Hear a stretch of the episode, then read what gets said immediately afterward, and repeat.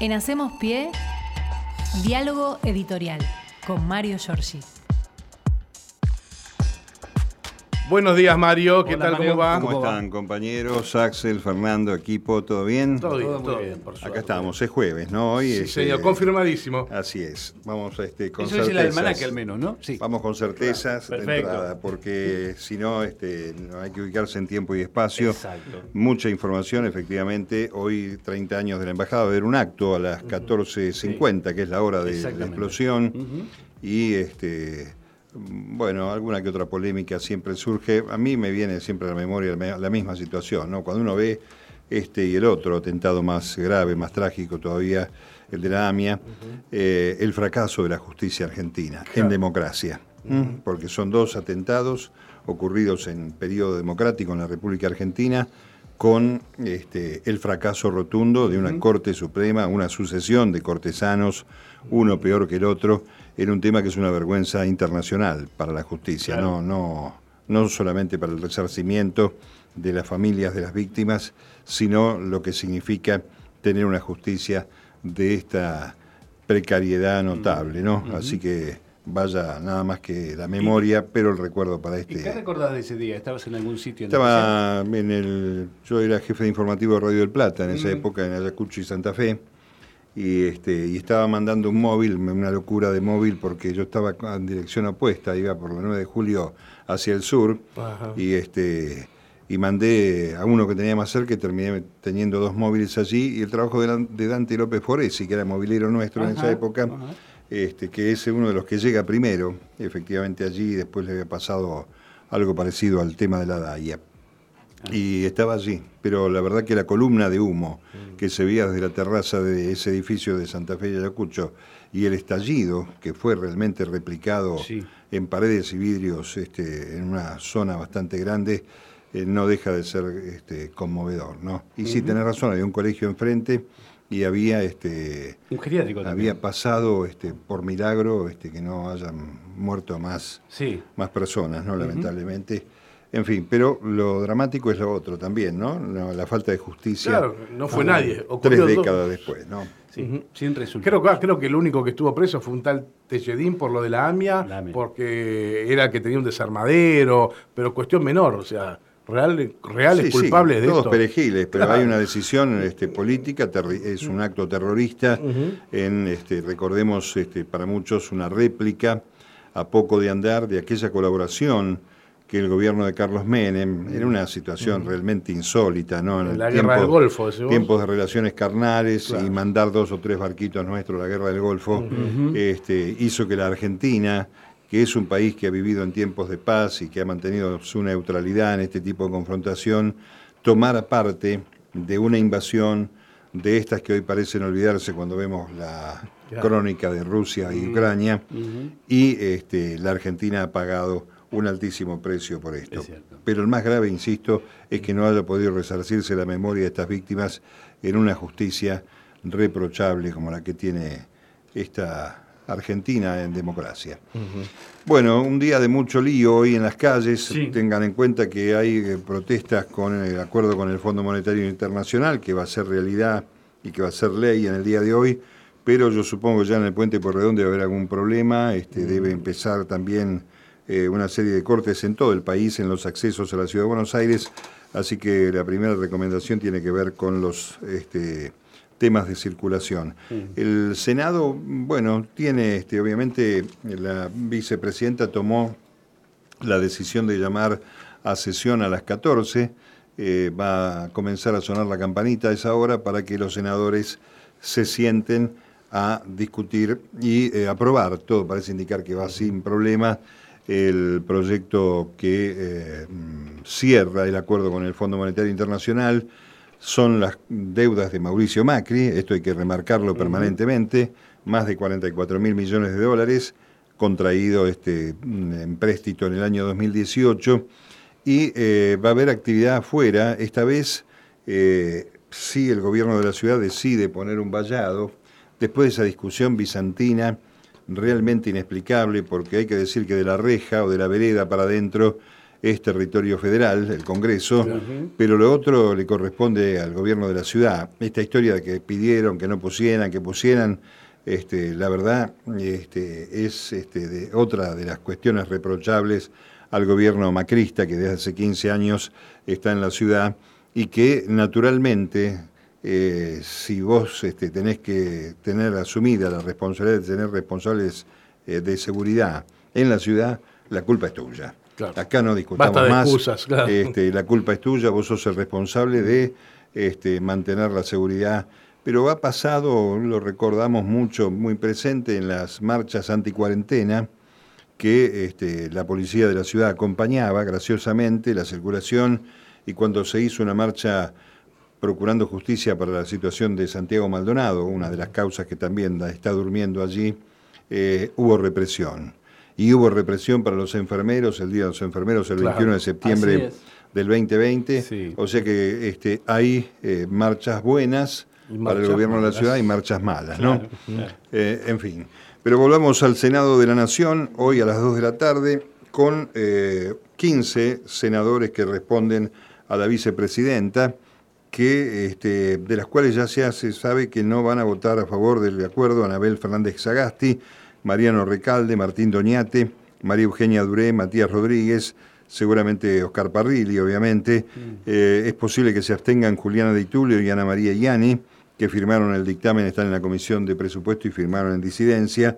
Y la rionegrina, las dos patagónicas, Silvina García Larraburu, que es de Río Negro, y Silvia Zapag, la senadora neuquina. Por lo tanto, creo que dentro y fuera del Congreso va a haber alguna movida. Creo que es más sencillo, es más breve la sesión de los senadores, y habrá que ver qué pasa después del acuerdo, sobre todo qué pasa con la conformación del Frente de Todos después de lo que sucedió en la Cámara de Diputados. Hay voces que le sugieren al presidente que saque de los cargos que ocupan a los integrantes de la agrupación La Cámpora. Se habla de una división, una suerte de subbloque en la Cámara de Diputados, que ya llaman La Cámpora Ampliada, porque son los que genuinamente ingresaron por el espacio de Máximo Kirchner, más algunos otros que han votado negativamente o que se abstuvieron en el momento de la votación del acuerdo. Estoy pensando en Sergio Palazzo, el dirigente del bancario, o el propio Leopoldo Moró, Hugo Yasky, la gente de la CTA. Veremos qué ocurre con la coalición de gobierno, que es un tema que preocupa y mucho, y ya no solamente desde el plano electoral, sino también desde la gestión. Claro. Es cierto que conformar el Frente de Todos como una herramienta electoral dio un resultado positivo en el año 2019, pero muchos sostenemos que faltó institucionalizarlo al Frente, con un cuerpo de conducción que no sea informal, como ha venido haciendo hasta ahora, y que la toma de decisiones, por sí o por no, más allá de las voluntades personales, tenga un concepto de coalición, claro, una mirada de conjunto. Porque además, y este es un análisis que estoy haciendo muy, muy emborrador, sospecho que cuando las cosas arriba son confusas, siempre son más graves abajo, claro. Y sobre todo, ¿sabés quién las paga? Los sectores más vulnerados en la República Argentina, que son los que están dependiendo de políticas públicas que determinan que en tiempos tan bravos de la economía tengan que estar aceitados y trabajando. Así que vamos a ver qué pasa. Bien. Otro tema del día es que hoy el presidente ya empieza a trasladarse al norte grande. Allí hay una liga de gobernadores que va más allá de lo político, porque hay gobernadores como Morales o Valdés. El norte grande tiene 10 provincias que tienen un proyecto de recuperación de viejos atrasos que hay allí, y hoy el presidente va a dar un crédito, creo que son de 40.000, va a entregar el crédito 40.000 de viviendas con el ministro de Desarrollo Territorial, exintendente de Avellaneda, Jorge Ferraresi, y el gobernador de la provincia de Salta, Gustavo Sáenz. Allí se va a quedar porque mañana en Tucumán esta frase de la guerra que nos sigue dando vuelta por la cabeza, mañana va a presentar en la provincia de Tucumán un conjunto de medidas que van a ser, o que tienen como objetivo central, parar un poco, controlar esta inercia inflacionaria que dicen que va a ser más compleja en marzo y hasta abril se va a extender si no hay un corte a ese movimiento que viene, recordemos, más o menos trastabillando desde el año 2019, cuando Mauricio Exacto. Macri se fue con una inflación Exacto. superior al 50%. 53%.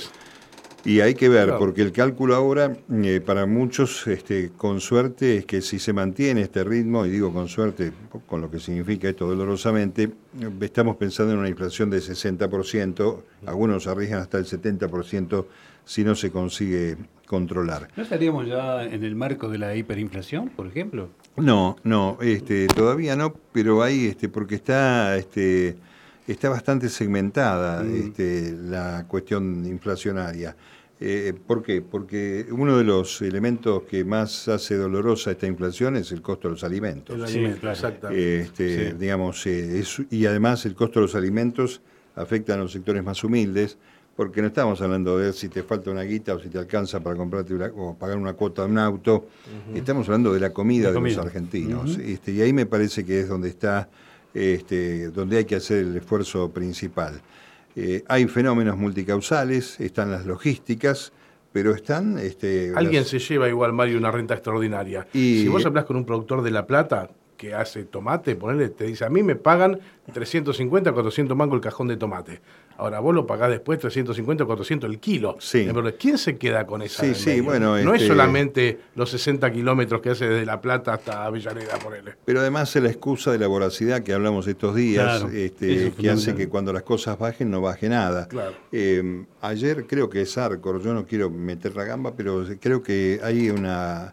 En el año pasado, 21, con pandemia, con picos complicados de pandemia, más allá de la importancia de la vacunación, hay una empresa argentina que tuvo una rentabilidad de 20 mil millones de pesos. Fue Arcor. Exacto. Es Arcor. Es la empresa alimenticia más importante del país. Que podría tener y además una multinacional, porque claro. Además multinacional. Pagani es un hombre argentino, sí. Pero la empresa es multinacional.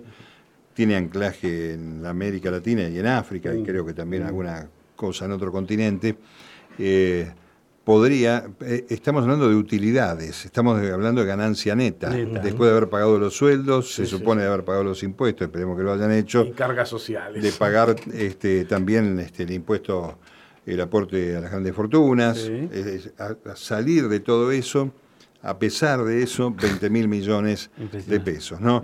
Entonces uno entiende que hay un fracaso del gobierno nacional en materia de ejercer el control del Estado en función de las necesidades de los argentinos. Esto hay que decirlo, no quiero cargar las tintas ni con Feletti, el secretario de Comercio, y un fracaso de políticas públicas que permiten que esta gente siga siendo dominante y que en esos sectores...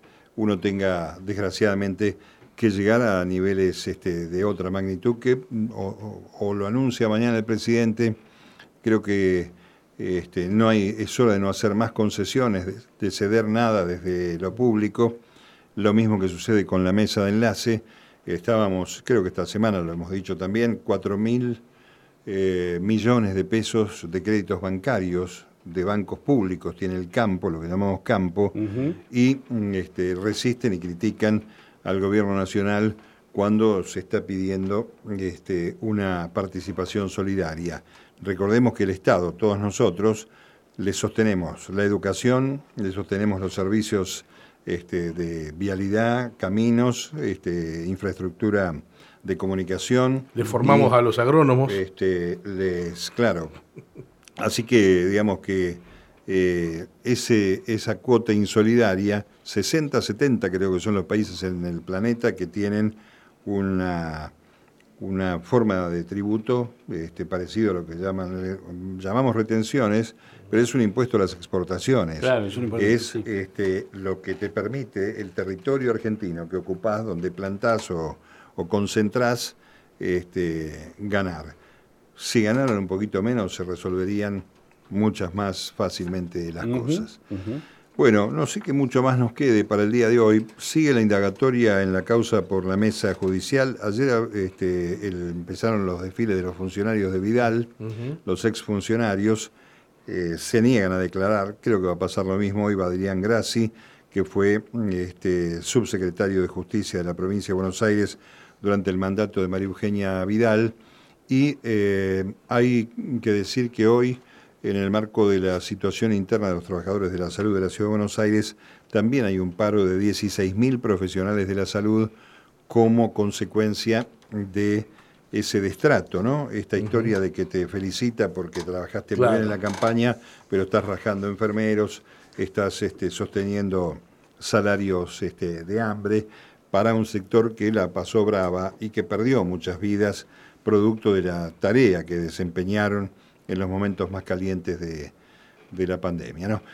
Así que también tenemos un escenario ahí complejo. Vamos a ver qué pasa con el tema de la justicia y el Correo Argentino. Esta es una buena noticia para la ciudadanía, mala para Macri, que se va a jugar al bridge a Italia, orgullosamente representando los colores argentinos. Increíble eso, ¿eh? Impresionante. Y yo digo esto y no puedo dejar de pensar en lo que le pasa por las cabezas a los familiares de los submarinistas del Ara San Juan. Realmente es patético. Pero lo cierto es que ayer un juez que se llama Pablo Cayssials, decidió continuar con la causa del sumario administrativo del Correo. Recordemos aquella frase malhadada de Mauricio Macri, que debió dedicarse a jugar al bridge, digo yo, y no ser presidente de la Nación, cuando dijo, vamos a empezar todo de foja cero. Le pidió a su ministro de Comunicaciones, el Milico Aguad, que también hay que recordar esto, creó un Ministerio de Comunicaciones para deshacerse y mutilar la Ley de Servicios de Comunicación Audiovisual, crear el ENACOM y agarrar la causa Correo en manos de este realmente delincuente, corrupto, Aguad, que debería pasar también a declarar por el tema del Ara San Juan. Después de casi 10 meses consiguieron que una jueza suspendiera, una jueza de apellido Cirulli, que suspendiera la quiebra del Correo Argentino. Ahora la causa parece retomar y recordemos que es una causa que inició la Procuraduría de Investigaciones Administrativas a cargo del fiscal Sergio Rodríguez, que ha requerido primero que se anule el decreto ese de Macri del año 2018, que también firmó Gabriela Michetti, la vicepresidenta, otro cuadro político malhadado que ha tenido la Argentina, de la cual no se sabe nada, o a qué se dedica, pero lo cierto es que en esa época el procurador era Bernardo Saravia Frías, el procurador del Tesoro, todos en este suceso de corrupción donde el Correo Argentino, el Correo manejado por la familia Macri, le debe al Estado una cifra que potenciada daba una suma de 70.000 millones de pesos. Vamos a ver si reanuda esto, porque paralelamente creo que más allá de los episodios de la economía, en algún momento alguien tiene que pagar estos delitos de guante blanco, porque en la historia de la Argentina parece ser que con el poder en la mano, con un buen bufete de abogados y contadores especializados, vos podés eludir estas responsabilidades y salir airoso, indemne de estas culpas, ¿no? que corresponden. Comentabas recién lo de Aguad cuando entró a su ministerio y empezó a hacer los cambios abruptamente. Hizo, lo decías vos realmente, el Narcón y todo lo que realizó durante el proceso que le tocó conducir.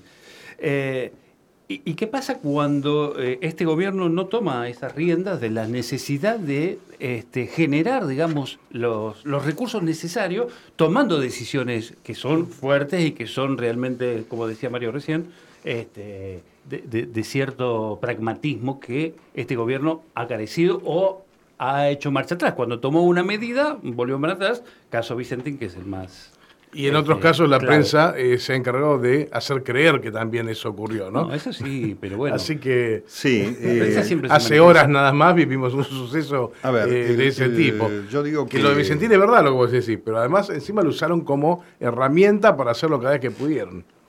Lo que yo creo es que no podemos dejar de entender lo que pasa con la gestión de gobierno como si no hubiera pasado nada en el mundo, ¿no? El tema de la pandemia, el tema de la erogación que significó la pandemia, no tenemos un dato, la verdad que lo tiene el Ministerio de Salud, pero el hecho de haber hecho, valga la redundancia, la mayor campaña de vacunación en la historia de la Argentina, habla a las claras de que allí hubo que poner el acento en ese escenario.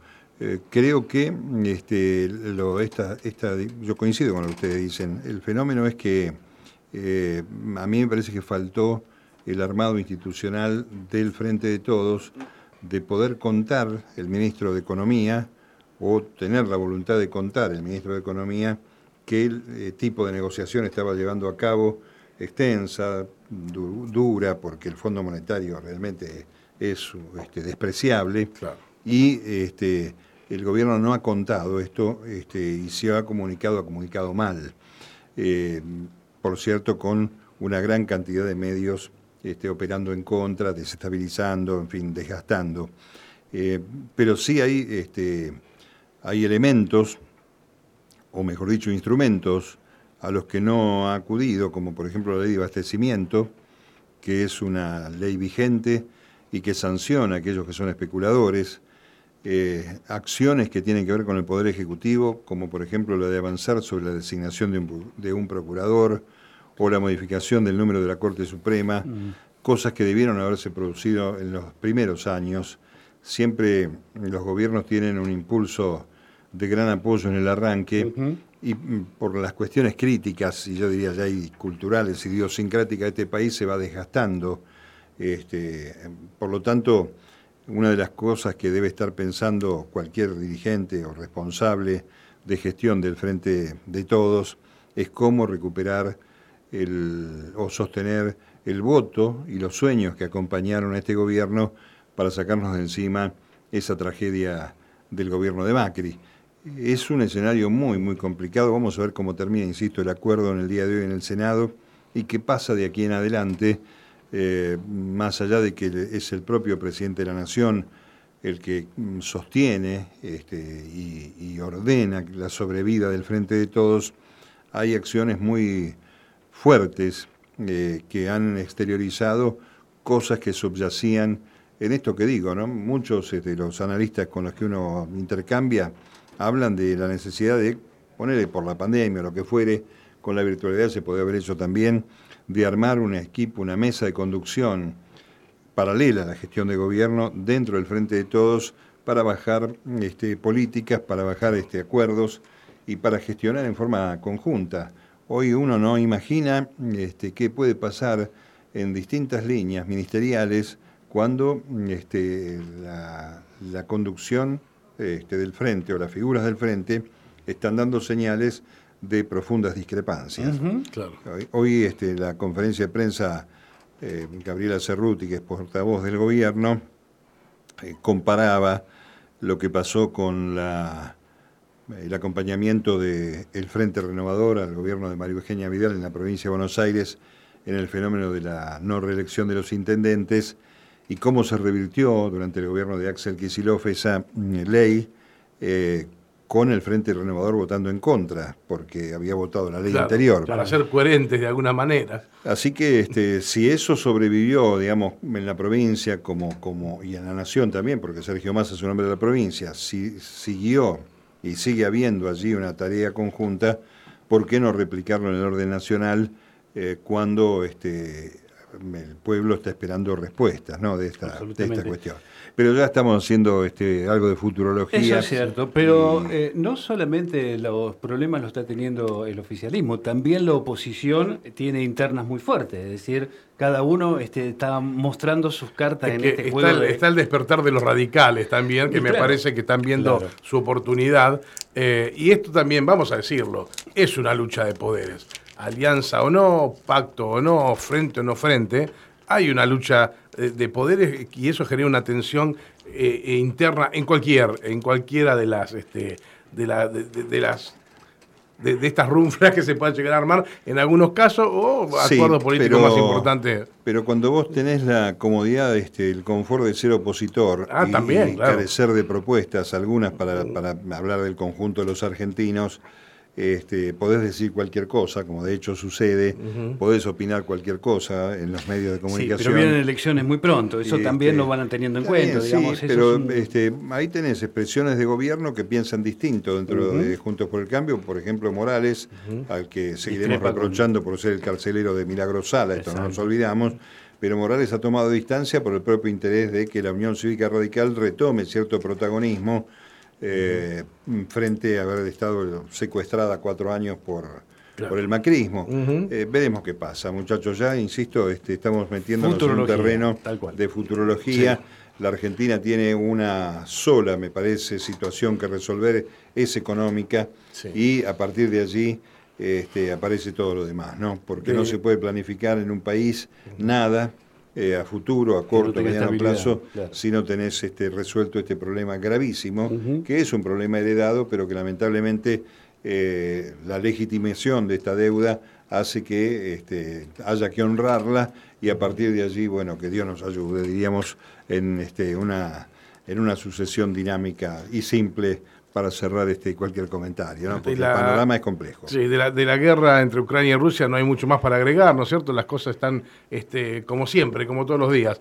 Putin amenazando, en este caso al revés, ¿no? De que en cualquier momento puede llegar a haber un cese del fuego, pero que no lo hace, que sigue bombardeando y cada vez más cerca de Polonia. Y mucha información cruzada, hay una serie de denuncias sobre la existencia de laboratorios de armas químicas en Ucrania manejados por la OTAN, y la verborragia de este presidente tan inútil de los Estados Unidos, como Joe Biden, que lo calificó de criminal de guerra, y no miró debajo de la alfombra lo que hicieron sus predecesores cada vez que avanzaron sobre Siria, sobre Irak, sobre Yemen. La primavera árabe venía a hablar. Es interesantísimo ir a los archivos y ver qué opinaba Biden cuando dieron el Belgrano, ¿no? Que él dijo algo así como que se joroben los argentinos porque ellos fueron los... Sí, claro, apoyó a Gran Bretaña. Si vamos a hablar de crímenes de guerra. Obviamente. Quería un punteo concreto acerca de lo que está pasando en Latinoamérica. Bueno, la asunción el viernes pasado de Boric en Chile y ahora la izquierda en Colombia, ¿no? Sí, en Chile le fue bastante mal a Boric en el territorio mapuche, en el sur. Eso es cierto. Todavía hay allí una situación que resolver, resabios de los gobiernos de derecha, y también con los inmigrantes venezolanos que ingresan por el norte, por Iquique. De eso hablaron con Luis Arce antes que la salida al mar, así que hay un problema. Y después está Petro, Gustavo Petro, hemos estado hablando con Atilio Borón estos días de este tema de Colombia. Colombia está pasando por un momento de muchísima violencia contra dirigentes sociales que han sido acribillados, muchos de gran participación militante, después de varias décadas de conflicto interno severo, y con todavía subyacentes sectores parapoliciales o bandas. Así que vamos a ver qué pasa con este hombre Petro, que tuvo una gran elección interna. El domingo votaron legisladores y también votaron las internas partidarias, y él sacó el 80% de ese espacio de izquierda. Y vamos a ver cómo vienen formateadas estas izquierdas. También hay que pensar en eso. No es la izquierda de América Latina en los años 70, y algunas declaraciones de Boric son, por lo menos para tenerlas por ahora con la lupa, sobre todo cuando rechaza organismos como la UNASUR y le opone en el mismo pie de igualdad que el Grupo de Lima.